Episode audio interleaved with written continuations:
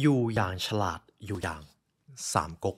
ใน episode นี้ครับผมจะพาคุณผู้ฟังทุกท่านมาเรียนรู้ปรัชญามรดกของโลกนี้กัน ในวรรณกรรมสามก๊กไม่ได้มีเพียงแค่เรื่องของการทำสงคราม แต่ยังอิงอยู่กับเรื่องของการเมือง การเจรจาการเท่าทันคน ฉะนั้นเรื่องของสามก๊กครับมีบทเรียนหลายอย่างที่ลึกซึ้ง และยังเป็นมรดกที่สามารถนำมาปรับใช้กับชีวิต ฉะนั้นใน episode นี้ครับเราจะมาเรียนรู้มรดกล้ำค่าทางปัญญาจากวรรณกรรม สามก๊กครับ You are listening to the Library Podcast.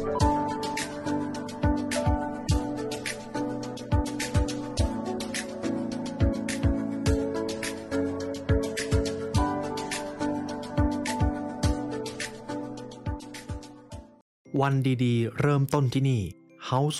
64 ผ้าปู 800 เส้นด้าย นุ่ม ลื่น เย็นสบายทำจาก cotton แท้ 100% ลูบแล้วลื่นผิว ส้นเท้าแตกแค่ไหน ผ้าก็ไม่เป็นขุย House 64 ผ้าปูที่นอน 800 เส้นด้าย เย็นสบาย ยิ่งซัก ยิ่งนุ่ม ใน episode นี้ครับ เราจะมาเรียนรู้มรดกทางปัญญากับสามก๊กครับ ในช่วงก่อนหน้านี้ผมมีโอกาสได้ศึกษาปรัชญาที่ได้รับจากวรรณกรรมเรื่องนี้ ก่อนอื่นเลยหนังสือเล่มนี้ครับ อยู่อย่างฉลาดอยู่อย่าง สามก๊กและก่อนอื่นเลยครับ ตัวผมเองขออนุญาตแสดงความขอบคุณด้วยความนอบน้อมนะครับ ทั้งผู้สร้างวรรณกรรมเรื่องนี้ และก็อาจารย์เปี่ยมศักดิ์คุณากรประทีปที่ถอดบทเรียนจากวรรณคดีสามก๊กมา ผมจะเล่าความเป็นมาก่อนว่าทำไมเรื่องราวของสามก๊กหรือ The Three Kingdom ถึงยังถูกเอามาเรียบเรียงเป็นบทเรียนมาจนถึงทุกวันนี้ ผมเชื่อว่าคุณผู้ฟังร้อยเปอร์เซ็นที่ฟังผมอยู่รู้จักสามก๊ก รู้จักวรรณกรรมเรื่องนี้บางท่านอาจจะเคยดูซีรีส์มาแล้ว สิ่งที่เป็นเสน่ห์ของสามก๊กก็คือ ไม่ใช่เรื่องของการทำสงครามเพียงอย่างเดียว หากทุกท่านมีโอกาสได้ดูซีรีส์หรืออ่านวรรณกรรมเรื่องนี้ ส่วนใหญ่นะครับ เรื่องราวจะไม่ได้อิงอยู่กับการทำสงคราม แต่จะอิงอยู่กับเรื่องของการเมืองด้วย สงคราม 50%การเมือง 50%ซึ่งมันจะเกี่ยวข้องกับการบริหารก๊กหรือเหล่าของตัวเอง ให้สามารถยึดครองทั้งแผ่นดินได้ ซึ่งแน่นอนครับ การที่มนุษย์มาทำสงคราม การที่มนุษย์มีเรื่องการเมืองมาเกี่ยวข้อง จะต้องมีกลอุบาย มีเล่ห์เหลี่ยม มีการเจรจาต่อรอง มีสารพัดกลยุทธ์ในการที่จะเอาชนะอีกก๊กหนึ่ง ดังนั้นครับ เรื่องของการพิชิตคนหรือการเอาชนะคน การหลอกลวงคน จะอยู่ในสามก๊กทั้งหมดเลย และแน่นอนครับ บทเรียนในหนังสือเล่มนี้คือสิ่งที่ท่านจะได้เจอไม่ว่าท่านจะชอบหรือไม่ก็ตาม หากคนที่ฟังผมอยู่เป็นคนที่อยู่ในมัยวัธยม หรืออยู่มหาวิทยาลัย นี่จะเป็นเรื่องของคนที่ท่านจะต้องได้เจอ มนุษย์ครับเป็นสิ่งมีชีวิตที่ไม่สามารถยังจิตใจได้ ผมอาจจะใช้เวลา 1-2 วันในการอ่านตำราหนึ่งเล่ม แต่ผมอาจจะต้องใช้เวลาทั้งชีวิตในการศึกษาคนหนึ่งคนครับ นี่คือความเป็นจริง ฉะนั้นเรื่องของคนจะมีทั้งมุมสว่างและก็มุมมืด นี่คือสิ่งที่ผมอยากจะส่งต่อให้กับคนที่จะออกจากรั้วการศึกษา ส่วนพี่ๆนะครับที่อยู่ในวัยทำงานแล้ว การที่เรารู้เรื่องของคนได้ดี เวลาเราทำงาน เราจะรู้ว่าเราควรจะวางตัวอย่างไร เราควรใช้คำพูดหรือบางครั้ง เราควรจะเงียบในสถานการณ์ไหน เราจะมองสิ่งนี้ออกถ้าเราเก่งคนครับ ฉะนั้นผมอาจจะบอกก่อนเลยว่าตำราสามก๊กสิ่งที่เป็นมรดกอันล้ำค่าที่สุดคือการ เอาชนะคนครับ มันเป็นเรื่องของคน เกือบร้อยเปอร์เซ็นต์เลย เพราะแม้แต่การทำสงครามครับ หากแม่ทัพไม่รู้เรื่องของขวัญกำลังใจของทหาร พอไปรบต่อให้ทหารแข็งแกร่งมีจำนวนมากกว่า ก็สามารถแพ้ได้ ถ้าไม่รู้เกมจิตวิทยา ถ้าไม่รู้วิธีการถ่วงดุลขวัญและกำลังใจของทหาร และหนังสือเล่มนี้ครับผู้เขียนก็ได้เรียบเรียงออกมาเป็น 120 กว่ากฎผมจะเอากฎที่สำคัญ และเป็นกฎที่ผมเชื่อว่าท่านจะต้องได้เจอในชีวิตแน่ๆ และผมจะเอาบทเรียนเหล่านี้ ให้คุณผู้ฟังเอาไปรับมือกับทุกสถานการณ์ในชีวิตในเรื่องของ คนครับ ถ้าพร้อมแล้วผมจะค่อยๆ ไล่เรียงไปทีละข้อนะครับ เรามาเริ่มต้นที่ข้อที่หนึ่งกัน ระวังภัยจากคนใกล้ตัวเสมอ นี่คือกฎข้อที่หนึ่งจากตำราสามก๊กครับ หากทุกท่านได้ดูเรื่องของสามก๊กหรือแม้แต่ในชีวิตจริง หลายครั้งปัญหาที่ท่านเจอ ไม่ได้มาจากคนไกลตัวเลยครับ มาจากคนใกล้ตัว หรือบางทีมาจากคนที่ท่านไม่คิดว่าจะเกิดขึ้น นี่คือความเป็นจริง ผมมีโอกาสได้ศึกษาเรื่องของบุคคลที่เป็นมหาอำนาจ ไม่ว่าจะเป็นนโปเลียนโบนาปาร์ตอเล็กซานเดอร์มหาราช หรือแม้แต่มหาอำนาจที่ก่อสร้างหรือปกครองประเทศมา ส่วนใหญ่มักจะเจอปัญหาจากคนใกล้ตัว ในตำราสามก๊กครับเขาบอกเอาไว้ว่า คนเก่งส่วนใหญ่มักจะตายน้ำตื้น ผู้ยิ่งใหญ่ส่วนมากมักเสียท่า คนใกล้ตัวครับ ผมจะเอา ส่วนหนึ่งที่เป็นเรื่องราวในวรรณกรรมสามก๊กมาเล่าให้กับทุกท่านฟัง อันนี้จะเป็นเรื่องราวสั้นๆนะครับ ในช่วงแรกที่เปิดมาครับผมจะอิงอยู่กับเรื่องราวของซีรีส์นะครับ ในช่วงแรกเริ่มของวรรณกรรมเรื่องนี้ครับเริ่มต้นมาที่โจโฉนะครับ โจโฉเป็นนายฐานคนหนึ่งที่ตั้งโต๊ะไว้ใจมาก ตอนนั้นครับตั้งโต๊ะนะครับปกครองบ้านเมือง ซึ่งปกครองอย่างโหดเหี้ยมคือเผด็จการเลย ไม่พอใจใครก็ประหารใครขวางก็ฆ่าทิ้ง หากไม่ใช่พวกตนก็ถือว่าทำอะไรก็ผิดไปหมด ทำให้ขุนนางและประชาชนไม่พอใจในการปกครองของต่างโต๊ะในตอนนั้นครับแต่ประเด็นคือคนที่ต่างโต๊ะไว้ใจมากที่สุดคือโจโฉครับเป็นนายทหารหนุ่ม ต้องบอกกันว่าขุนนางไม่มีใครกล้าหือกับต่างโต๊ะ แต่มีแค่โจโฉนี่นะครับที่จะสามารถเข้าออกออพระราชวังของต่างโต๊ะได้ แต่โจโฉครับต้องการที่จะสังหารต่างโต๊ะในตอนนั้น ซึ่งต่างโต๊ะไม่รู้ตัวเลย โจโฉเกือบจะสังหารต่างโต๊ะได้แล้วครับ แต่เกิดข้อผิดพลาดขึ้นต่างโต๊ะรู้ตัวก่อนโจโฉก็เลยต้องหนีออกมาจากเมืองแห่งนั้น ตรงนี้ครับผมจะไม่บอกว่าต่างโต๊ะเป็นคนดีหรือไม่ดี แต่ส่วนที่น่าสนใจก็คือ โจโฉคือคนที่ต่างโต๊ะไว้ใจมากที่สุด แต่ในขณะเดียวกัน โจโฉก็เป็นคนที่ต้องการสังหารต่างโต๊ะเพื่อที่จะขึ้นเป็นใหญ่ด้วยเหมือนกัน นี่คือส่วนแรกที่ผู้เขียนครับได้เขียนออกมา ประเด็นสำคัญของเรื่องนี้ก็คือหลายครั้งการไว้ใจคนใกล้ตัว ง่ายหรือมากเกินไป อาจจะทำให้ท่านเจอกับหายนะ โดยไม่รู้ตัว การเชื่อใจคนเป็นสิ่งที่ดีครับ แต่การเชื่อใจเร็วเกินไป โดยไม่มีเหตุผลที่ดีพอมารองรับ มันอาจจะทำให้ท่านต้องมีบทเรียนราคาแพง ต่อไปจะเป็นบทเรียนข้อที่ 2 จากวรรณกรรมนะครับทำงานต้องมีแผนสำรองทำสิ่งที่ยิ่งใหญ่ต้องมีแผนการที่แจ่มชัดและยาวไกล มันคือการมีเป้าหมายนั่นเอง หากพูดถึงเรื่องของความสำเร็จ คุณผู้ฟังทุกคนมีเป้าหมายความสำเร็จที่คิดเอาไว้แล้ว และผมกล้าบอกเลยว่าทุกความปรารถนาที่ท่านมีมันไม่ง่ายเลย มันยากแน่นอน แต่ประเด็นสำคัญก็คือ หากมันเป็นสิ่งที่ยาก และถ้าเราไม่มีแผน การจะสำเร็จในเรื่องนั้น เป็นเรื่องที่ไม่ต้องพูดถึง แผนเป็นสิ่งที่สำคัญมาก แผนการที่ท่านตั้งไว้ ทุกอย่างจะไม่เป็นไปตามแผน แต่ท่านต้องมีแผน นั่นแหละครับ คือแก่นที่สำคัญของข้อนี้ จะมีคนสองประเภทที่มักจะมองข้ามแผนการ คนที่มั่นใจในตัวเองมากเกินไปเชื่อว่า go with the flow หรือทำอะไร ปล่อยให้ทุกอย่างไหลไปตามการเวลา สุดท้ายเขาจะทำอะไรไม่เป็นชิ้นเป็นอัน กับประเภทที่ 2 คือคนที่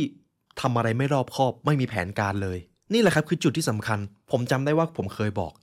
คนเกินครึ่งหนึ่งบนโลกนี้เป็นคนขยัน แต่จะมีเพียงแค่คนส่วนน้อยในกลุ่มคนขยันเท่านั้น ที่จะประสบความสำเร็จ นี่คือสาเหตุหลัก หลายคนที่เก่งแต่อาจไม่ประสบความสำเร็จเท่าที่ควร ส่วนหนึ่งมาจากข้อนี้ เก่งมากเกินไป มั่นใจในตัวเองมากเกินไป เลยเชื่อว่าทุกอย่างมันจะต้องออกมาดี โดยไม่มีแผนการอะไรทั้งสิ้น มันจะกลายเป็นกับดักที่คนคนนั้นจะต้องเจอ และที่สำคัญคือ แน่นอนครับทุกอย่างที่ท่านหวัง มันจะไม่เป็นไปตามที่ท่านคิด บางสิ่งอาจเกินคาด หรือบางอย่างอาจจะผิดคาด ดังนั้นก่อนจะตัดสินใจทำในสิ่งที่ยิ่งใหญ่ ท่านต้องมีแผนการที่แจ่มชัด และยาวไกล หากทำธุรกิจท่านก็จะต้องเขียนแผนออกมาให้ชัดเจนอยู่ในกระดาษ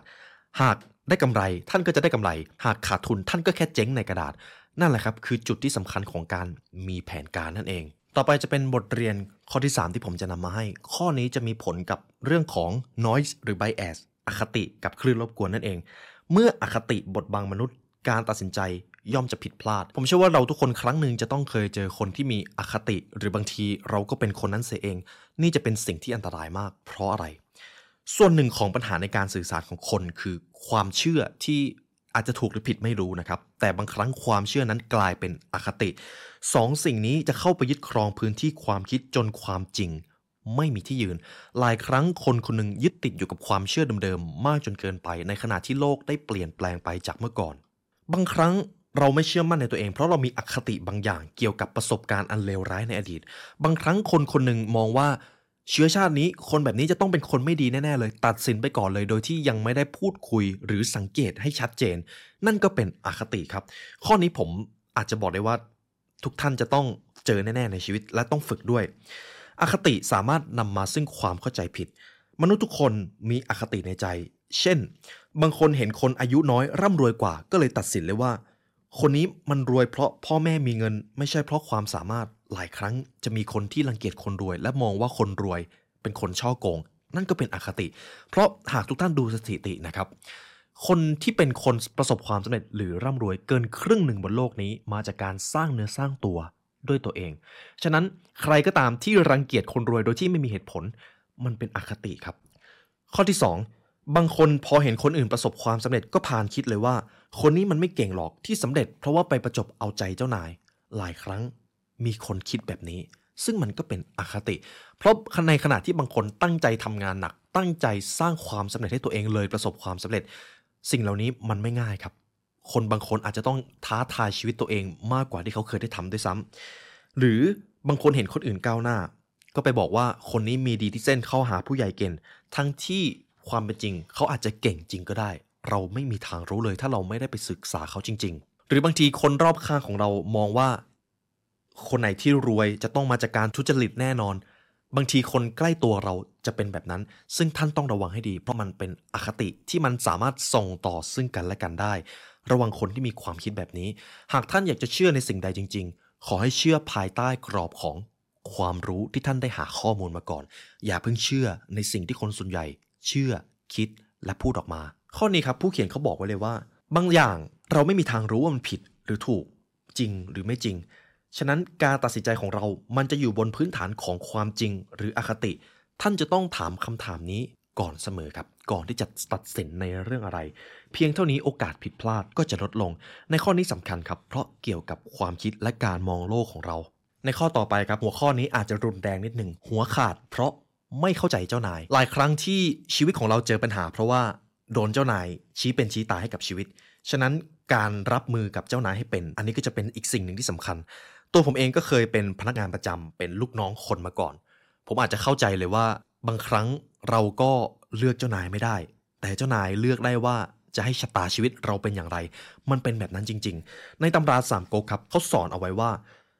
บางครั้งคุณอาจจะได้เจอเจ้านายที่ดี รับฟังความคิดเห็น แต่ในบางครั้งคุณก็โชคร้ายเจอเจ้านายเผด็จการ ชี้อะไรต้องได้แบบนั้น เจ้านายเผด็จการมักจะไม่ชอบให้ใครแสดงความเห็นแย้ง เพราะการแสดงความเห็นแย้งคือการไม่ยอมรับความเห็นของเขา การบอกให้เจ้านายทบทวนตัวเองคือการตำหนิว่าเจ้านายไม่รอบคอบ ถึงแม้เจ้านายจะไม่รอบคอบจริง ๆ แต่ผลเสียครับ จะตกมาที่ท่านโดยไม่รู้ตัวเรื่องนี้ผมเองก็เคยเจอประสบการณ์ด้วยความที่ตัวผมเองเป็นเด็กรุ่นใหม่ ปัญหานี้มักจะเกิดขึ้นกับคนรุ่นใหม่ ด้วยความที่พวกเราเป็นเด็กรุ่นใหม่ครับ เราจะมีไฟเวลาเราเข้าไปในองค์กรเราอยากจะเปลี่ยนแปลงบางอย่างในองค์กร แต่เผอิญครับ หากเรามีเจ้านายที่เป็นเผด็จการ และเราไปแสดงความเด่น ไปแสดงความเห็นโดยที่เขาอาจจะเห็นแย้งด้วย ตัวผมเองจะเจอปัญหาครับ คนรุ่นใหม่มักจะเจอปัญหาแบบนี้ ฉะนั้นการเข้าใจเจ้านายก่อนเป็นเรื่องที่สำคัญมาก ต่อให้ความคิดเราจะดี ต่อให้ความคิดเราจะถูกขนาดไหน แต่ถ้าเราไม่สามารถเข้าถึงใจเจ้านายได้ เราก็แพ้อยู่ดีครับ นี่คือความเป็นจริงในชีวิต ในตำรานี้ครับเขาบอกเอาไว้ว่า การร่วมงานกับเจ้านายเผด็จการแบบนี้ต้องรู้จักระวังตัว หากเขาไม่ถามอย่าแสดงความเห็น ถ้าต้องแสดงความเห็น อย่าแสดงความเห็นค้านกับอีโก้ของเขา เพราะคำว่าขอความเห็นสำหรับเจ้านายแบบนี้ คือการขอให้ลูกน้อง หาเหตุผลมาสนับสนุนความคิดของเขาแล้วต้องทำอย่างไรล่ะ หากเราต้องการเปลี่ยนแปลงบางสิ่งบางอย่าง นี่จะเป็นคำแนะนำของผม หากเราต้องการเสนออะไรให้เจ้านายประเภทนี้ เราต้องให้เขายอมรับเราให้ได้ก่อน และเมื่อเรามีอิทธิพลระดับหนึ่งแล้ว ค่อยแสดงความเห็นออกไป มันคือการ seek first to understand and then to be understood ครับ รับฟังผู้อื่นก่อน และเมื่อนั้นผู้อื่นจะรับฟังเรา แต่ถ้าหากมันเหลืออดจริง ๆ หากเราพูดอะไรแล้วเขาไม่ฟังเลย การออกมาจากกรอบอำนาจนั้น อาจจะเป็นทางเลือกที่ดีกว่า หากเราต้องการสร้างบางสิ่งบางอย่างที่มันยิ่งใหญ่กว่านั้น บทเรียนข้อต่อไปที่ผมจะนำมาให้ครับ ในความโชคดีของชีวิต บางครั้งมันแฝงความโชคร้าย และในบางโชคร้ายในชีวิตบางครั้งถูกแฝงไปด้วยโชคดี ในข้อนี้ผมจะอธิบายสั้นๆ หลายครั้งเราเจอโชคดี เราเจอความสำเร็จ แต่บางทีความสำเร็จอาจจะกลับเล่นงานเราในภายหลังก็ได้ แต่ความโชคร้ายในชีวิต บางทีอาจจะกลายเป็นบทเรียนที่ต่อยอดให้เรา เป็นคนที่เก่งขึ้น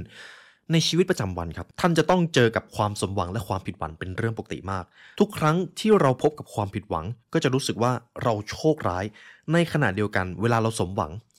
เรามักจะร่าเริงจนเสพสุขแล้วขาดความระมัดระวังในชีวิต ซึ่งบางทีเจ้าความสำเร็จอาจจะมีโชคร้ายที่ซ่อนอยู่ ในข้อนี้ผู้เขียนครับเขาได้อธิบายไว้ว่า เรื่องโชคเป็นเรื่องที่พูดยากมาก บางครั้งโชคดีในตอนนี้อาจจะกลายเป็นโชคร้ายในอนาคต เรากำหนดอะไรไม่ได้เลย เราไม่รู้ว่าโชคจะมาหรือจะไปตอนไหน มันไม่มีเหตุผลอะไรมารองนับ ฉะนั้นอย่าได้หาเหตุผลจากโชคชะตาในชีวิต โชคเป็นเรื่องยากที่จะอธิบาย แต่สิ่งหนึ่งที่ผมอยากให้คุณผู้ฟังลองคิดถึงเคสตัดดี้หรือประสบการณ์ของใครก็ได้หรือแม้แต่ตัวท่านเอง เวลาที่คนคนหนึ่งประสบความสำเร็จ แต่ความสำเร็จนั้นมันใหญ่เกินกว่าวุฒิภาวะของคนคนนั้น มันกลับกลายเป็นว่า ความสำเร็จไปสร้างอีโก้ให้กับคนคนนั้น ความสำเร็จไปสร้างความหยิ่งผยองลำพองใจให้กับคนคนนั้น และเมื่อเวลาผ่านไปไอ้เจ้าความสำเร็จนี่แหละทำให้คนคนนั้นไม่พัฒนาตัวเอง ปล่อยให้ตัวเองหลงใหลอยู่กับการเสพสุข แล้วท้ายที่สุด เขาก็กลายเป็นคนล้มเหลว หนักกว่าเก่าเสียอีก ทุกท่านเคยเห็น case study แบบนี้จากที่ไหนไหมครับ ผมว่าบางท่านอาจจะเคยคิดออกจากใครบางคน แต่ในขณะตรงกันข้าม บางคนเจอโชคร้ายมากเลยในชีวิต บางคนลำบากมาตั้งแต่เด็ก ๆ เลย โชคชะตาไม่เอื้ออำนวยเลย แต่เจ้าความลำบากเหล่านั้นทำให้เด็กคนนั้นแกร่งขึ้น แกร่งขึ้น มีวุฒิภาวะ มีความเป็นผู้นำมากขึ้น แล้วเมื่อเด็กคนนั้นได้กลายเป็นผู้นำ กับกลายเป็นผู้นำที่ผู้คนรัก โชคร้ายในตอนเด็กกลายเป็นโชคดีเมื่อเติบโตขึ้น ฉะนั้นครับ เรื่องโชคเป็นเรื่องที่พูดยากจริง ๆ ในตอนนี้ไม่ว่าท่านจะเจอโชคอะไรอยู่ อย่าประมาท โชคร้ายที่ท่านเจออาจจะกลายเป็นบทเรียนในอนาคต ส่วนความสำเร็จหรือโชคดีที่ท่านเจออยู่ในตอนนี้โอบรับไว้ครับขอบคุณได้เลยแต่อย่าประมาทจนเสพสุขมากจนเกินไปนั่นเอง นี่คือสิ่งที่ตำราสามก๊กส่งต่อให้กับคนรุ่นหลังครับ ต่อไปจะเป็นบทเรียนเรื่องของ มโนธรรม พอผมพูดคำนี้ทุกท่านจะรู้สึกถึงบางสิ่งบางอย่างเลยคอร์รัปชันคอร์รัปชันการโกงการทำบางสิ่งบางอย่างที่ไม่โปร่งใส บทเรียนข้อนี้เราจะมาพูดถึงโรคระบาดที่ทำลายมโนธรรมกัน ผมจะเล่าย้อนไปถึงเรื่องราวของประเทศไทยก่อน ประเทศไทยครับเป็นประเทศที่มีทรัพยากรอุดมสมบูรณ์บ้าง ประชาชนก็ไม่ได้พ่ายแพ้ไปกับประเทศอื่นเลย ในเรื่องของความสามารถ ความคิดการพัฒนาตัวเอง ประชาชนไม่ได้แพ้เลยครับ แต่ทำไมประเทศไทยถึงยังอยู่ติดกรอบของกับประเทศที่กำลังพัฒนาอยู่ เขาบอกว่าปัญหาที่ใหญ่ที่สุดคือคอร์รัปชันครับ นี่คือปัญหาที่ใหญ่ที่สุดเลย เรามาดูกันว่าไอ้เจ้าคอร์รัปชันเนี่ยมาจากไหนทำไมมันถึงถูกปลูกฝังจนกลายเป็นรากลึกในสังคม โลกยุคนี้ครับ มันจะวุ่นวายมากเนื่องจากคนส่วนใหญ่ขาดมโนธรรมอะคำว่ามโนธรรมนะครับจะเป็นแก่นสำคัญ เหตุผลหลักที่ทำให้คนขาดมโนธรรมหรือขาดคุณธรรมเนื่องจากว่า พวกเขามีความเชื่อที่ว่าอะไรก็ตามที่คนอื่นทำได้ เราก็ต้องทำได้สิ เช่น การทำเรื่องแย่ๆ การทำเห็นแก่ตัว การโกงกินงบประมาณบ้านเมือง สิ่งเหล่านี้บางทีมันเกิดจากการที่ว่าคนคนหนึงเห็นแล้วว่า เอ้ยคนที่อยู่มาก่อนเนี่ยเขาก็ทำแบบนี้นะ เราก็ต้องทำได้บ้างสิ จะได้ไม่เสียผลประโยชน์ นี่แหละครับคือจุดที่สำคัญ บางครั้งบางทีคนที่คอร์รัปชันเขาอาจจะไม่ใช่คนที่เป็นแบบนั้นมาตั้งแต่แรก แต่เขาไปเห็นตัวอย่างที่ไม่ดี เขาเลยทำตามนั่นเองครับ ทั้งที่ความเป็นจริงแล้ว การโกงกินการทำสิ่งที่ไม่โปร่งใส มันเป็นเรื่องที่ไม่มีใครมีสิทธิจะทำเมื่อทุกคนมีมุมมองแบบนี้ศีลธรรม มาโทธรรม จะอยู่ได้อย่างไร หากเราทำตามคนที่ไร้ซึ่งคุณธรรม ฉะนั้นครับ ข้อนี้ผมชอบส่วนหนึ่งที่ผู้เขียนเขาบอกมา สิ่งนี้มันสำคัญอยู่แค่ว่ามันไม่ใช่เรื่องของการใช้สิทธิ์ แต่มันเป็นเรื่องของการใช้สติปัญญาในการไต่ตองถึงสิ่งที่สมควรทำหรือไม่ควรทำมันคือเรื่องของคุณธรรม คุณธรรมคือความดีท่ามกลางความมืดมิด คนที่มีคุณธรรมจะเลือกกระทำในสิ่งที่ถูกต้อง ถึงแม้จะลายล้อมไปด้วย ความมืดมิดหรือความเลวร้ายก็ตาม แต่ไม่ว่าอย่างไรก็ตามครับ แก่นปัญหาของคอร์รัปชันก็คือ มันเป็นโรคระบาดพอคนอื่นทำคนที่ตามมาก็จะทำไปด้วย มันเป็นโรคระบาดที่น่ากลัวมากครับ โรคอื่นติดเชื้อรักษาหาย แต่โรคนี้โรคที่ว่าใครๆก็ทำได้ งั้นเราทำบ้าง มันจะเข้าไปทำลายมโนธรรม แล้วเปลี่ยนแปลงให้คนดีกลายเป็นคนคดโกง โดยไม่รู้ตัว ฉะนั้นคุณผู้ฟังที่ฟังผมอยู่ วันหนึ่งท่านก็จะมีอำนาจ วันหนึ่งท่านก็จะเป็นคนสำเร็จ ขอให้เป็นตัวอย่างที่ดีให้กับผู้ตาม เมื่อนั้นปัญหาที่เป็นแก่นหลักของชาติก็จะถูกแก้ไข สิ่งเหล่านี้ต้องใช้เวลาครับ บทเรียนข้อต่อไปครับ ระวังมนุษย์สอพลอ ระวังคนชอบประจบประแจงนั่นเอง เขาบอกเอาไว้ว่าในชีวิตประจำวันเรามักจะพบเจอคนที่มักจะมีถ้อยคำหวานๆพูดจาและเราคล้อยตามแต่การกระทำกลับตรงกันข้าม ท่านจะต้องเจอคนแบบนี้สักคนในชีวิตแน่ๆครับผมกล้าเดิมพัน ฉะนั้นท่านต้องระวังสิ่งนี้ให้ดี คนเหล่านี้มีฝีไม้ลายมือไม่เท่าไหร่ แต่มีความเป็นเลิศในการใช้ปาก สามารถทำให้คนรักโดยไม่ต้องทำงาน อยู่อย่างสบาย เพราะมีเจ้านายคอยปกป้องอะอันนี้คือสิ่งที่เราต้องระวัง ผู้เขียนครับเขาบอกเอาไว้ว่า ในความเป็นจริง มนุษย์ไม่ชอบคนโกหก ไม่มีใครชอบคนโกหก แต่ครับ ในขณะเดียวกัน มนุษย์ก็ไม่ชอบคนพูดความจริง เพราะบางทีความจริงมันน่าเจ็บปวด ถ้าอย่างนั้นแล้วมนุษย์ชอบอะไรกันแน่ นักปราชญ์ยุครณรัตน์ครับเขาบอกเอาไว้ว่า มนุษย์ชอบในสิ่งที่เขาชอบ หากคำพูดนั้นถูกใจ แม้มันจะไม่ถูกต้อง แต่เขาก็จะชื่นชม พูดง่าย ๆ เลยก็คือ มนุษย์ชอบคนที่พูดสิ่งที่สนับสนุนแนวคิดของตัวเองครับ นี่คือความเป็นจริง เวลามีใครก็ตามมาโต้แย้งหรือมาโต้เถียงเราเราไม่ชอบครับ ต่อให้เราลึกๆ เราจะรู้ว่าบางทีสิ่งที่เขาพูดมันจะถูก แต่พอเขามาโต้แย้งกับเรา เราเลือกที่จะไม่เชื่อ มันเป็นเรื่องของอัตตาของมนุษย์ครับ และหลายครั้งนี้เป็นเหตุผลครับทำไมหลายครั้งเราชื่นชอบคำชมมากเกินไป เพราะทุกครั้งที่ฟังหัวใจมันจะเบิกบานและพองโต แต่นี่แหละครับต้องระวัง เพราะบางทีคนที่ชื่นชมเก่ง เราอาจจะไปชื่นชมคนคนนั้นโดยที่เขาไม่ได้ทำผลงานอะไรเลย ฉะนั้นเราต้องหาความพอดีหรือความพอเหมาะในการรับคำชมครับ การรับคำชมให้เป็นเป็นสิ่งที่สำคัญ เราต้องเอาใจใส่ แต่ในขณะเดียวกัน ก็อย่าให้คำชมมาบดบังเราจนมองไม่เห็นวิสัยทัศน์ในอนาคต อย่าลงไหลกับคำหวานและการเอาใจจากคน โดยไร้ซึ่งผลงานใด ๆ ผมจะพาคุณผู้ฟังมาที่บทเรียนข้อนี้ครับโศกนาฏกรรมของการหักดิบ ข้อนี้ผมว่าจะมีผลกับคนที่เป็นผู้นำและเดี๋ยววันหนึ่งเมื่อท่านเป็นผู้นำหรือตอนนี้ท่านเป็นคนทำงานอยู่ สิ่งนี้จะเป็นบทเรียนที่ล้ำค่ามาก เพราะมันจะกลายเป็นปัญหาหากเราไม่รู้สิ่งนี้ มันเป็นเรื่องของการเปลี่ยนแปลงครับ การเปลี่ยนแปลงที่รวดเร็วจะนำมาสู่ความเสียหาย เพราะประชาชนส่วนใหญ่จะปรับตัวไม่ทันต่อการเปลี่ยนแปลง มันจะนำไปสู่ความไม่พอใจ ยิ่งเมื่อพวกเขาทำผิดถูกลงโทษ ความไม่พอใจเหล่านั้นก็จะกลายเป็นความโกรธแค้น และกลายเป็นโศกนาฏกรรมที่คาดไม่ถึง ในข้อนี้ผมอยากให้คุณผู้ฟังคิดถึง นโยบายของประเทศ นโยบายขององค์กร หลายครั้งนโยบายมันมีการเปลี่ยนแปลงจากหน้ามือเป็นหลังมือเลยไม่ว่าการเปลี่ยนแปลงนั้นมันจะดีหรือไม่ดี แต่พอการเปลี่ยนแปลงมันเกิดขึ้นเร็วเกินไป มันจะมีการต่อต้านตามมาครับ ตรงนี้ผมจะนำเรื่องราวจากวรรณกรรมสามก๊กมาเล่าให้กับทุกท่านฟัง วันหนึ่งครับ ในช่วงนั้นลิโป้เจอความพ่ายแพ้ในสงคราม ก็เลยกินเหล้าเมาไม้มากในช่วงนั้น แต่พอกินไปกินมาลิโป้ไปส่องกระจกทองเหลือง เห็นหน้าตัวเองซึ่งเต็มไปด้วยความทุดโทรมครับจากพิษของสุรานั่นเอง ในตอนนั้นลิโป้เห็นพิษของสุราแล้วก็ไม่เอาและไม่กินแล้วเลยตั้งนโยบายในเมืองของเขาขึ้นมา ห้ามคนในเมืองดื่มสุราเด็ดขาด ตั้งแต่ตอนนั้นเลยนะครับ แต่ปัญหามันอยู่ตรงนี้ เวลาต่อมาครับเฮาเซงครับคุณพลคนหนึ่งของลิโป้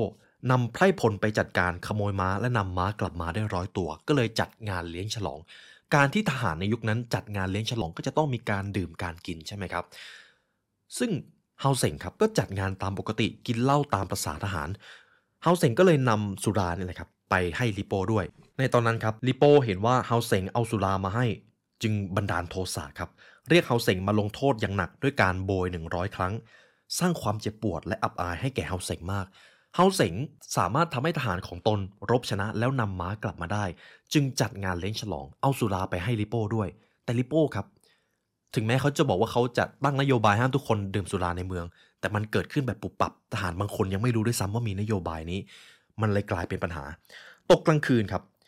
ซงเหียนและงุยซกมาเยี่ยมเฮาเสง แล้วบอกว่าเรามาเอาคืนลิโป้เถอะ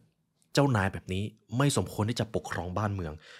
เฮาเสงตอนนั้นจึงแปรพักไปอยู่กับโจโฉ สุดท้ายเฮาเสงตัดสินใจทรยศนำไปสู่วาระสุดท้ายของลิโป้ครับ นี่คือโศกนาฏกรรมในการหักดิบ การที่จะเปลี่ยนแปลงอะไรก็ตาม ต้องค่อยๆทำ หากประเทศประเทศหนึ่งต้องการเปลี่ยนแปลงบางสิ่งบางอย่างแบบปุบปับเลย ประชาชนไม่เอาด้วยอย่างแน่นอน ต่อให้นโยบายนั้นมันจะดีขนาดไหนก็ตาม เพราะบางทีครับ การเปลี่ยนแปลงบางสิ่งบางอย่าง ประชาชนเคยทำแบบนี้มาก่อนแล้ว แล้วอยู่ดีๆ ไปห้ามไม่ให้เขาทำมันก็จะกลายเป็นปัญหา เพราะทุกๆ ครั้งเวลามีการเปลี่ยนแปลงอะไรต้นทุนมันจะเกิดความเสียหายมันจะเกิดบ้าง ผู้นำจะต้องให้เวลาครับให้เวลาผู้คนได้เปลี่ยนแปลงได้ปรับตัว เพราะคนเรามีความพร้อมในการปรับตัวที่แตกต่างกัน ดังนั้นก่อนตัดสินใจทำในเรื่องอะไรก็อย่าลืม ใจเขาใจเรา เท่านั้นเองครับ ต่อไปจะเป็นบทเรียนเรื่องของ ผู้นำโดยเฉพาะ ในก่อนหน้านี้ผมมีโอกาสได้ไปเจอกับคนทำงานนะครับ จะเป็นวัยรุ่นใกล้ๆกับผมเลย สิ่งหนึ่งที่เป็นปัญหาสำหรับผู้นำคือ ความไม่เด็ดขาด ความไม่แน่นอน ความโลเลอันนี้จะเป็นปัญหามาก วันหนึ่งเมื่อท่านเป็นผู้นำคน สิ่งนี้จะเป็นสิ่งแรกที่ท่านจะสงสัยว่า เอ้ยมันสำคัญขนาดนั้นเลยเหรอสำคัญมากครับ บทเรียนข้อนี้ครับ ผู้นำจอมโลเลมักจะเป็นผู้นำที่ไม่ประสบความสำเร็จ และไม่ได้พิจิตใจใครเลย เขาบอกเอาไว้ว่า เจ้านายประเภทหนึ่งที่มักจะสร้างความปวดหัวให้กับลูกน้องคือเจ้านายโลเลครับ เอาแน่เอานอนไม่ได้ เจ้านายประเภทนี้เป็นคนที่ไม่ชัดเจน วันนี้สั่งอย่าง พรุ่งนี้เปลี่ยนเป็นอีกอย่าง พอถึงมารืนก็เปลี่ยนอีก ไม่ว่าเจ้านายกลุ่มนี้จะเป็นคนที่เก่ง เป็นคนดี มีคุณธรรมขนาดไหน ก็ยากครับที่จะนำทีมหรือองค์กรไปสู่ความสำเร็จ มันคือความเด็ดขาดคำถามที่สำคัญคือแล้วเราจะฝึกความเด็ดขาดได้อย่างไร เพราะบางทีเราตัดสินใจเรื่องใดเรื่องหนึ่งไป แล้วเราเพิ่งมามารู้สึกว่า เอ้ย มันอาจจะพลาด เราก็เลยเปลี่ยน ถ้าอย่างนั้นเราจะยังควรเด็ดขาดอยู่หรือไม่ตำรานี้เขาสอนเอาไว้แบบนี้ครับผมจะนำเรื่องราวจากวรรณกรรมนี้มาให้นะครับอ้วนเซียวครับอ้วนเซียวเป็นผู้นำที่ยิ่งใหญ่คนหนึ่งในยุคปลายราชวงศ์ฮั่นแม้อ้วนเซียวจะเป็นคนยิ่งใหญ่ แต่จุดอ่อนที่ใหญ่ที่สุดของเขาเลย คือความโลเลครับไม่เด็ดขาด บ่อยครั้งที่อ้วนเซียวสั่งการสิ่งใดมักจะไม่นิ่ง วันนี้สั่งอย่าง พรุ่งนี้ก็จะเปลี่ยนเป็นอีกอย่างหนึ่งได้อย่างง่ายดายในการประชุมทัพ แม้อ้วนเซียวจะเป็นเจ้านายที่รับฟังความคิดเห็นของขุนศึกหรือขุนนาง แต่บ่อยครั้งที่เขามักจะสับสนกับข้อเสนอของเหล่ากุนซือครับ ประมาณว่ากุนซือคนนี้มาเสนออย่างหนึ่งก็ดูดีก็เลยอะทำแบบนี้ แต่พอวันรุ่งขึ้นมีกุนซือนำอีกอย่างหนึ่งมาเสนอก็เปลี่ยน ทีนี้ปัญหามันก็จะไปตกอยู่กับคนทำงานหรือคนปฏิบัติงานนี่แหละครับ ปัญหาที่ตามมากว่านั้นก็คือ สุดท้าย คนที่ชี้ขาดให้อ้วนเซี่ยวก็จะเป็นคนที่มีวาทศิลป์ไม่ใช่คนที่เก่งจริง แล้วด้วยนิสัยโลเลของอ้วนเซี่ยวทำให้เขาไม่สามารถบรรลุความฝันได้ เพราะโจโฉเห็นว่านี่เป็นจุดอ่อนของอ้วนเซี่ยว โจโฉจึงเลยทำให้กลยุทธ์ครับโจโฉเล่นจิตวิทยากับอ้วนเซี่ยวด้วยการทำยังไงก็ได้ให้อ้วนเซี่ยวโลเลเห็นความไม่แน่นอนของสถานการณ์ วนเซียวก็จะไม่กล้าตัดสินใจ คนที่จะเป็นขนศึกก็รอรับคำสั่งอยู่อย่างนั้น ไม่ได้ลงมือทำอะไรสักทีเพราะไม่รู้ว่าต้องทำอะไร สุดท้ายอ้วนเซียวก็เลยต้องพ่ายไปให้กับโจโฉที่มีกำลังน้อยกว่าถึง 10 เท่า เนื่องจากโจโฉเป็นผู้นำที่ฉลาด มากเล่เพทุบาย เก่งกาจเรื่องการพลิกแพลง เห็นไหมครับ นี่คือปัญหาของการไม่เด็ดขาด และมันจะกลายเป็นปัญหาหนักมากเมื่อท่านเป็นผู้นำ เพราะความโลเล ความไม่เด็ดขาด ความไม่ชัดเจนจะนำมาซึ่งความไม่น่าเชื่อถือ เมื่อท่านเป็นคนที่ไม่น่าเชื่อถือ เอาแน่เอานอนไม่ได้ ต่อให้ท่านจะเป็นคนฉลาดมากปัญญา หรือเป็นคนดีมีคุณธรรม ก็จะไม่มีใครศรัทธาเราครับ นี่คือเรื่องของความเด็ดขาด ฉะนั้นข้อนี้ผมจะเอาประสบการณ์ที่ผมบริหารองค์กรมาให้คุณผู้ฟังนะครับ ทุกๆ ครั้งเวลาที่จะรับปากนะครับ การตัดสินใจอะไรก็ตาม มันจะถือว่าเป็นคำตัดสินก็ต่อเมื่อเราพูดออกไป ก่อนที่ท่านจะตัดสินใจอะไร ถ้ารู้สึกว่ามันเป็นเรื่องยาก อย่าเอาการตัดสินใจนั้นไปทำในช่วงเวลาที่ท่านไม่สงบนิ่งครับ เอาการตัดสินใจเรื่องสำคัญไปตัดสินใจในตอนเช้าได้ยิ่งดีในตอนที่ท่านหัวแล่นที่สุด หรือถ้ามีใครก็ตามมาเร่งให้ท่านตัดสินใจในเรื่องที่สำคัญทำยังไงก็ได้ ขอเวลานอก ขอเวลาไปคิดก่อน อย่ารีบตัดสินใจ ในช่วงก่อนหน้านี้ผมมีโอกาสได้พูดคุยเรื่องของธุรกิจ ซึ่งเป็นการตัดสินใจที่ยากมาก แต่ผลลัพธ์ของการเจรจาก็คือ ผมไม่รับปากว่าผมจะร่วมธุรกิจด้วยหรือเปล่า แต่ผมรับปากแค่ว่าเดี๋ยวเดี๋ยวผมจะออกแผนการคร่าวๆไปให้ ถ้าท่านเห็นตรงกันก็เดี๋ยวค่อยมาว่ากันเรื่องร่วมธุรกิจอย่างน้อย อีกฝ่ายได้เห็นแผนของผม และผมเองก็ไม่ได้ไปรับปากว่าผมจะร่วมมือ ผมแค่ออกแผนให้เห็นเฉยๆเห็นไหมครับ มันจะมีเรื่องของการพลิกแพลงมันจะเป็นเรื่องของเล่เพทุบายครับแต่ประเด็นสำคัญก็คือหลายครั้ง อะไรก็ตามที่เราตัดสินใจไปแล้ว เราเปลี่ยนไม่ได้ มันจะกลายเป็นปัญหา หรือถ้าท่านเปลี่ยนท่านก็จะถูกมองว่าเป็นคนที่ไม่เด็ดขาด สิ่งเหล่านี้ไม่ง่ายครับไม่ง่ายเลย บางทีผมเองก็ยังพลาดด้วย แต่ฝึกได้ และถ้าท่านมีโอกาสขอให้ฝึกตั้งแต่วินาทีนี้ ความเด็ดขาด ความมุ่งมั่น หรือถ้าหากให้ใช้ในชีวิตประจำวันครับ เวลาไปกินข้าว อย่าสั่งว่าอะไรก็ได้ครับ เลือกมาสักอย่างท่านต้องเป็นคนตัดสินใจ ผมจะวางเรื่องบทที่แล้วไว้นะครับ ต่อไปเราจะมาขึ้นบทใหม่กัน ช่วงเวลาที่ท่านผ่อนคลายอาจเป็นจุดอันตรายที่สุด ของชีวิตครับ ในข้อนี้จะคล้ายๆ กับข้อก่อนหน้านี้ บ่อยครั้งที่ความโชคร้ายของเราไม่ได้เกิดจากการทำงาน แต่ไม่จะเกิดจากช่วงเวลาที่เราทำงานสำเร็จเราไปผ่อนคลาย มันจะเกิดช่วงเวลาที่เราประมาทในการใช้ชีวิต เราไปพักผ่อนเราไปท่องเที่ยว นี่แหละครับ ระวังช่วงเวลาเหล่านี้ให้ดี จะมีอยู่หลายช่วงในวรรณกรรมสามก๊กครับที่สะท้อนให้เห็นว่า ผู้นำเหล่าทัพประมาทในช่วงสำเร็จในชีวิตประมาทที่ว่าข้าศึกจะไม่มาทำอะไรหรอกก็เลยผ่อนปรนการ ดูแลการฝึกทหาร พอท้ายที่สุดแล้วข้าศึกบุกเข้ามา ก็ไม่มีกำลังและสติปัญญามากพอ เพราะไม่ได้เตรียมตัวมาตั้งแต่เนิ่นๆระวังช่วงเวลาที่ท่านผ่อนคลายให้ดี มันจะกลายเป็นจุดอันตรายของชีวิต มันมักจะเป็นช่วงเวลาที่ท่านไม่ได้ป้องกัน และไม่คิดว่าจะเกิดอันตราย จึงไม่ได้มีการวางแผนกลยุทธ์ หรือแนวทางการรับมือเหมือนในเวลาทำงาน ผมจะยกตัวอย่างในเรื่องของอสุขภาพ เรื่องของสุขภาพหากเราอยากมีสุขภาพดี เราคงไม่สามารถดีดนิ้วและสุขภาพดีได้เลย แต่เราจะต้องดูแลอาหาร นอนให้ดีออกกำลังกาย หากเราผ่อนปรนตัวเองไม่มาทำกิจวัตรเหล่านี้ให้เคร่งครัด ในอนาคตท่านก็อาจจะเสียสุขภาพโดยไม่รู้ตัวก็ได้ แล้วทีนี้พอสุขภาพไม่ดี หรือประสบกับอุบัติเหตุหรือบาดเจ็บ มันก็ส่งผลกระทบต่อการทำงาน อย่างหลีกเลี่ยงไม่ได้ ผลลัพธ์เหล่านั้นก็เกิดจากการกระทำและการตัดสินใจของเราเอง เห็นไหมครับ อย่าผ่อนปรนในช่วงเวลาที่ท่านสบาย ในช่วงเวลาที่ท่านสบายเนี่ยแหละควรเป็นช่วงเวลาที่เรามีระเบียบวินัยในการใช้ชีวิตให้มากที่สุด ต่อไปจะเป็นบทเรียนข้อนี้ครับ ผมต้องบอกก่อนว่าในข้อนี้เป็นข้อที่ผมไม่อยากจะยอมรับ แต่บางทีมันก็เป็นอย่างนั้นจริง ๆ การเป็นคนดีกับความเจริญก้าวหน้า ยากที่จะเข้าถึงพร้อมกัน บางทีคุณอาจจะต้องยอมทิ้งคุณธรรม เพื่อที่จะก้าวหน้าในการทำงาน บางครั้งมันเป็นแบบนั้นจริง ๆ ครับเดี๋ยวผมจะอธิบายให้ฟังว่าทำไม นี่ถึงเป็นเรื่องที่มักจะเกิดขึ้นกับใครหลาย ๆ คนศีลธรรม หน้าที่ค่านิยม บางครั้งมันร่วมทางเดียวกันไม่ได้ บางอาชีพต้องทำการตามหน้าที่แม้จะผิดศีลธรรม บางสถานการณ์ก็ต้องทำตามค่านิยม แม้จะผิดต่อหลักการ ประเด็นคือ เมื่อเลือกสิ่งใดสิ่งหนึ่ง ก็ต้องทำใจ ต้องยอมรับคำตำหนิ ติด่าจากอีกสิ่งหนึ่งนั่นเอง ในข้อนี้ผู้เขียนเขาอธิบายไว้แบบนี้ครับ ในชีวิตประจำวันของท่าน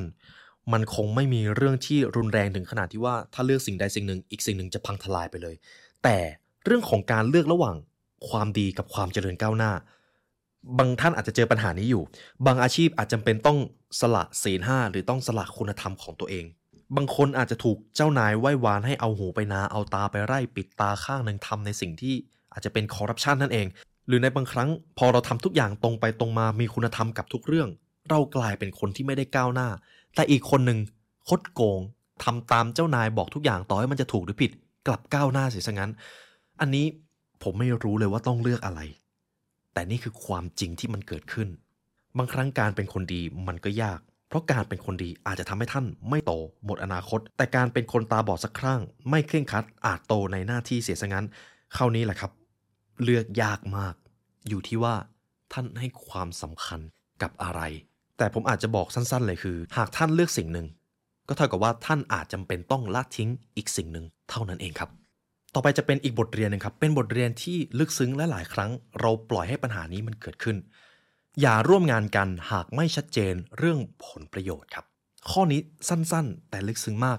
หลายครั้งเราไปร่วมงานกับใคร แล้วเราคิดว่า เอ้ย เราไม่อยากพูดเรื่องผลประโยชน์กับเขา เราอยากจะรักษาความสัมพันธ์ แต่พอทำงานไปทำงานมา ผลประโยชน์ไม่ลงรอย ทีนี้แหละครับปัญหาที่มันตามมาจะเกิดหนักกว่าเดิม เพราะไม่ชัดเจนเรื่องผลประโยชน์ตั้งแต่แรก ในวรรณกรรมเรื่องนี้เขาสอนผู้คนเอาไว้ว่า ผลประโยชน์เป็นสิ่งสำคัญในการทำงาน เราทำงานเราก็อยากได้ผลประโยชน์ตอบแทน เราทำธุรกิจเราก็อยากได้กำไร เราร่วมงานกับคู่ค้า เราก็อยากได้ผลประโยชน์บางอย่าง ไม่มีใครอยากเป็นคนเสียผลประโยชน์ไปซะทุกครั้งหรอกครับสิ่งที่เหนือกว่าผลประโยชน์คือความชัดเจนในการแบ่งผลประโยชน์ หากแบ่งไม่ชัด ในไม่ช้าเพื่อนของท่านที่ร่วมงานกันมา ก็จะแตกคอ พี่น้องก็ห้ามหัน ไม่ยั้งไมตรี นี่แหละครับคือเรื่องที่สำคัญ การที่เราจะร่วมงานกับใคร ผลประโยชน์ต้องชัดเจน ตั้งแต่แรก สู้ชัดเจนในตอนนี้ดีกว่าไปทะเลาะกันในภายหลัง เพราะหลายครั้งเพื่อนคู่ค้าธุรกิจแตกคอกัน เพราะไม่ชัดเจนเรื่องนี้ แต่จำเป็นต้องไปเจรจาในตอนท้าย ทีนี้คุณผู้ฟังอาจจะสงสัยว่า แล้วคนอื่นเขาจะมองว่าเราเห็นแก่เงิน หรืองกเกินไปหรือเปล่า สิ่งที่อาจารย์เปี่ยมศักดิ์เขียนออกมาลึกซึ้งครับ หากมีใครพูดในประโยคทำนองที่ว่า คุณเห็นแก่เงิน หรืองกเกินไปหรือเปล่า ขอให้คุณตอบไปเลย ผลประโยชน์ต้องชัดเจน เพราะไม่อย่างนั้นมันจะกลายเป็นปัญหาในอนาคต เพื่อความสบายใจของทั้งสองฝ่าย แต่ถ้าเขายังบิดไปมาไม่พูดคุยถึงผลประโยชน์นั่นแหละครับ มันเป็นสิ่งที่ผิดสังเกตมาก แสดงว่าคนคนนั้นเป็นคนไม่ซื่อและพยายามที่จะหาวิธีการเอาเปรียบท่าน ฉะนั้นชัดเจนเรื่องผลประโยชน์ตั้งแต่แรกครับ หากท่านเจรจาเรื่องผลประโยชน์ไม่ลงตัวหรือไม่ชัดเจน กลับไปนอน น่าจะดีกว่าครับ ดีกว่าไปเจอปัญหาที่ท่านไม่อยากเจอในอนาคต บทเรียนข้อต่อไป อย่าตัดสินใจ เวลาโกรธ ข้อนี้สั้นๆ แต่ถ้าท่านไม่ศึกษาเรื่องนี้นะครับ มันจะเป็นปัญหาในชีวิต เพราะหลายครั้งหายนะ ในชีวิตมาจากการตัดสินใจหรือการพูดอะไรบางอย่างในตอนที่โกรธตำรานี้ครับเขาบอกเอาไว้ว่า เหตุผลหนึ่งที่ทำให้หลายคนตัดสินใจผิดพลาด คือการตัดสินใจในยามโกรธ ไม่ว่าท่านจะเป็นใครจบปริญญาเอกหรือประถมศึกษา ก็จะไม่ต่างกันสักเท่าไหร่ เพราะท่านกำลังใช้อารมณ์ในการตัดสินปัญหา ซึ่งแน่นอนโอกาสผิดพลาด มันก็จะมหาศาล อันนี้ผมอาจจะบอกก่อนว่าตัวผมเองก็เจอปัญหาหลายครั้งจากการตัดสินใจในช่วงเวลาที่โกรธ ผมเลยตั้งกฎกับตัวเอง เวลาไหนอารมณ์ไม่นิ่ง โซนสีแดงเวลาที่โกรธ ไม่ตัดสินใจ ไม่คุยกับใครทั้งสิ้น หนังสือเล่มนี้ครับ ผู้เขียนครับบอกไว้เลยว่า โทสะจะบดบังสติปัญญาและความคิด ถึงแม้ในตอนนั้นท่านมีความรู้สึกว่าอยากจะตัดสินใจขนาดไหนก็ตาม และท่านโกรธมากด้วย ลองสังเกตว่าในเวลาที่ท่านโกรธ ประสิทธิภาพในการตัดสินใจ มันจะน้อยมาก เหตุผลนี่แทบจะเป็นศูนย์ เนื่องจากการตัดสินใจเน้นใช้อารมณ์และความสะใจมักจะทำให้เกิดหายนะ ผู้เขียนเลยแนะนำว่า หากท่านรู้ตัวว่ากำลังโกรธหรือมีโทสะต้องพยายามข่มมันด้วยสติ แต่ถ้าสติเอาไม่อยู่ทำยังไงก็ได้ออกมาจากตรงนั้นให้ได้ อาจจะเป็นข้ออ้างส่วนตัวขอเข้าห้องน้ำขอไปดื่มน้ำขอไปคุยโทรศัพท์อะไรก็ได้ อย่าอยู่พื้นที่ตรงนั้น ไม่งั้นโทสะมันจะพุ่งสูงขึ้นไปอีก และย้ำอีกครั้งนะครับ หลายปัญหาใหญ่ๆในชีวิตมาจากโทสะของเรานี่เอง บทเรียนข้อต่อไปที่ผมจะพูดถึงครับ การวางตัวในยามที่ประสบความสำเร็จ ในข้อนี้สำคัญมาก ความสำเร็จเขาเป็นครูของเราไม่ได้ เพราะเขาทำให้เราหยิ่งพยอง ฉะนั้นการเรียนรู้ที่จะวางตัวในยามสำเร็จสำคัญครับ คนเก่งจำนวนไม่น้อยที่มีอาการหลงตัวเองในยามที่ประสบความสำเร็จ ท่านอาจจะนึกถึงใครก็ได้ หรือบางทีเราก็เป็นคนนั้น เราอาจจะมัวแต่ปราบปื้นยินดีกับคำยกยอปอปั้น จนหลงคิดว่าตัวเองสูงส่ง แต่คนอื่นต่ำต้อย ความคิดหรือความรู้สึกนี้แหละระวังให้ดี ผมจะนำเรื่องราวจากวรรณกรรมสามก๊กนะครับ ในตอนนั้นโจโฉพ่ายศึกในสงครามเซ็กเพ็กหรือผาแดงอย่างยับเยิน เสียพ่ายพลสเสบียงม้าศึก สงครามนี้โจโฉแพ้อย่างราบคาบครับ ในคลิป YouTube ท่านน่าจะเคยฟังที่โจโฉพูดปลุกใจทหารหลังจากที่เสียทหารไป ศึกครั้งนี้จึงเป็นชัยชนะของทั้งเล่าสุนครับเล่าปีและก็สุนกัวนั่นเองทั้งจกกกและก็งอกก ครั้งนี้วีรกรรมของจิวยี่ยิ่งใหญ่มาก แม่ทัพนายกองก็มายกย่องครับว่าจิวยี่สามารถนำทัพไปเผชิญศึกกับโจโฉและได้รับชัยชนะมา แต่สิ่งที่น่าสนใจคือในขณะนั้นแม่ทัพนายกอง ยกย่องจิวยี่ทว่าจิวยี่ครับกลับบอกว่าชัยชนะครั้งนี้มันเป็นเพียงชัยชนะเล็กน้อย อย่าได้หลงดีใจศึกนี้ถ้าไม่ได้เพราะในท่านซุนกวนตัดสินใจสู้กับโจโฉ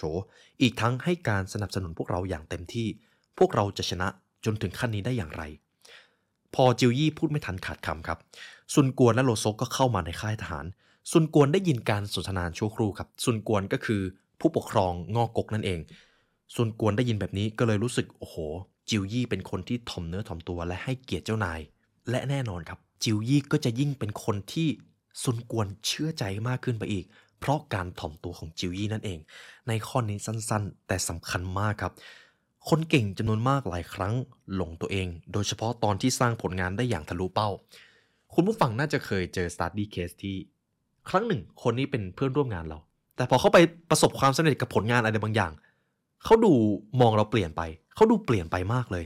นี่คือสิ่งที่เกิดขึ้นครับ แก่นแท้ก็คือเขาวางตัวในยามที่ประสบความสำเร็จไม่เป็นนั่นเอง ฉะนั้นท่านจะต้องเป็นแบบอย่างที่ดีทั้งต่อหน้าและรับหลัง เพราะต่อให้ท่านจะประสบความสำเร็จในเรื่องอะไรก็ตาม ความสำเร็จทั้งหมดมักจะได้รับการสนับสนุนจากคนรอบข้างเสมอ หากไม่มีคนรอบข้าง ความสำเร็จของท่านอาจจะไม่ได้ถูกเกิดขึ้นเลยก็ได้ อ่อนน้อมถ่อมตนต่อทุกความสำเร็จ ขอให้ดูท่านจิวยี่เป็นตัวอย่างนะครับสำหรับวรรณกรรมเรื่องนี้ ในบทเรียนข้อต่อไปครับ พอผมพูดข้อนี้ทุกท่านจะต้องรู้สึกสะดุ้ง แล้วก็ตกใจว่ามันจริงหรือเปล่า คนฉลาดต้องรู้จักแกล้งโง่ครับทำไมข้อนี้ถึงถูกเขียนออกมา เขาบอกไว้แบบนี้ครับ คนโง่มักจะอวดฉลาด คนฉลาดมักจะแซ่โง่ นี่เป็นแนวคิดสำคัญที่จะทำให้คนคนนั้นอยู่รอด และเติบโตท่ามกลางการแข่งขันที่รุนแรง ผมจะให้ทุกท่านเข้าใจข้อนี้อย่างลึกซึ้ง ผมจะนำบทเรียนจากวรรณกรรมสามก๊กมาให้นะครับ โจโฉในตอนนั้นครับมีลูกชายอยู่ 4 คน แต่มีลูกชายอยู่คนหนึ่งที่เป็นคนโปรดของโจโฉเลยก็ว่าได้ชื่อว่าโจชงครับ โจฉงวัย 10 ปีเป็นคนที่มีปัญญาฉะฉานในการเจรจา มีความเป็นผู้นำเรียนรู้ไว จึงเป็นลูกชายคนโปรด แต่มีอยู่ส่วนหนึ่งครับ ที่ตันกุ่นครับ ที่ปรึกษาคนหนึ่งของโจโฉมาพูดคุยกับสุมาอี้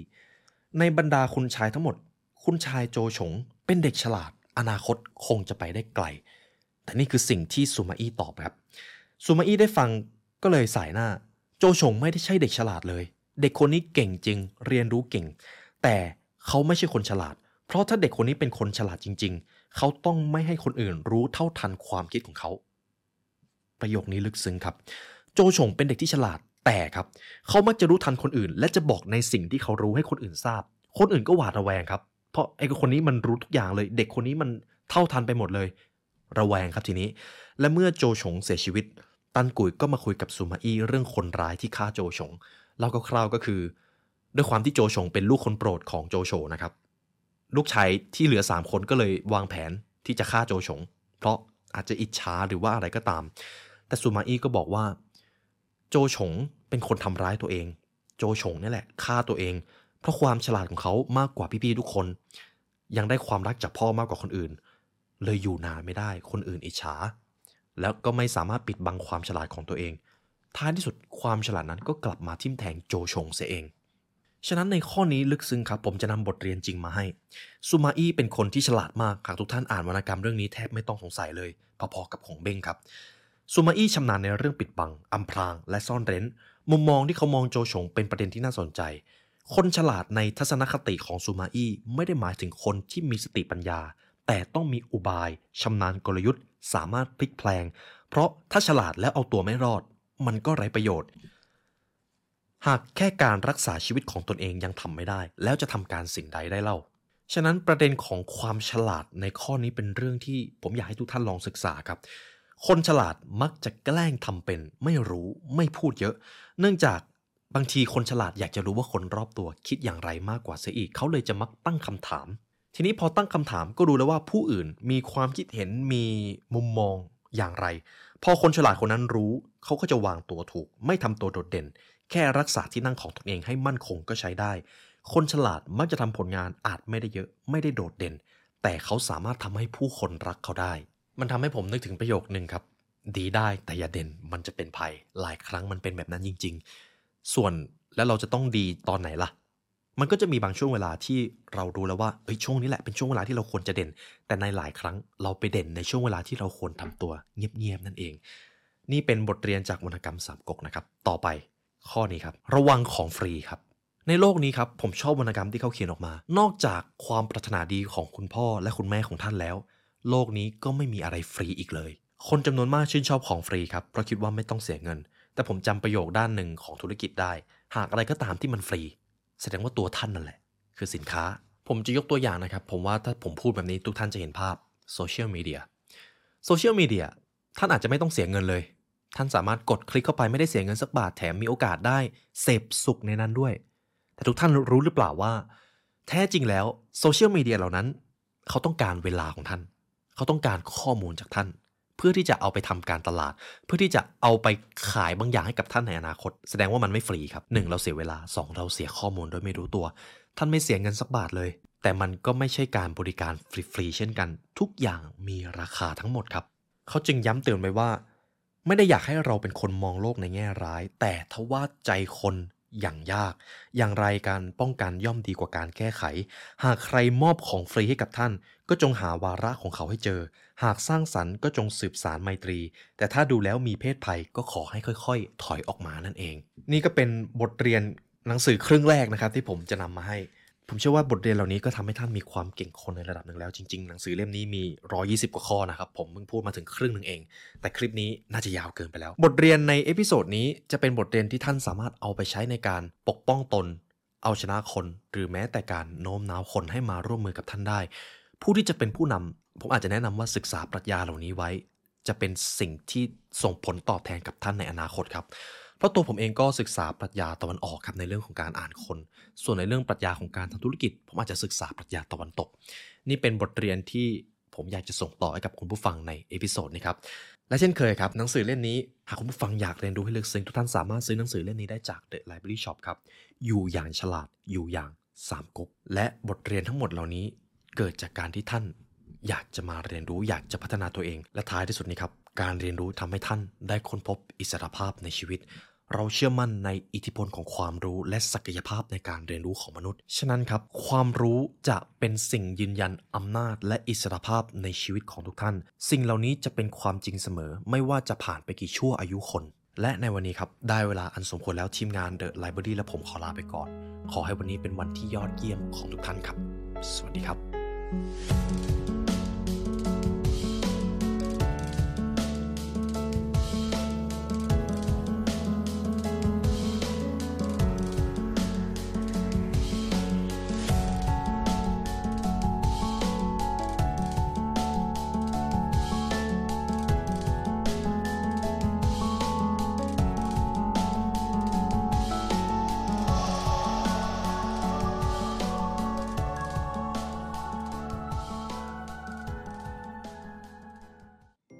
ส์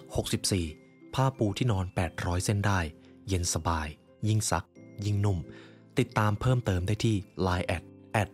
h a u s 64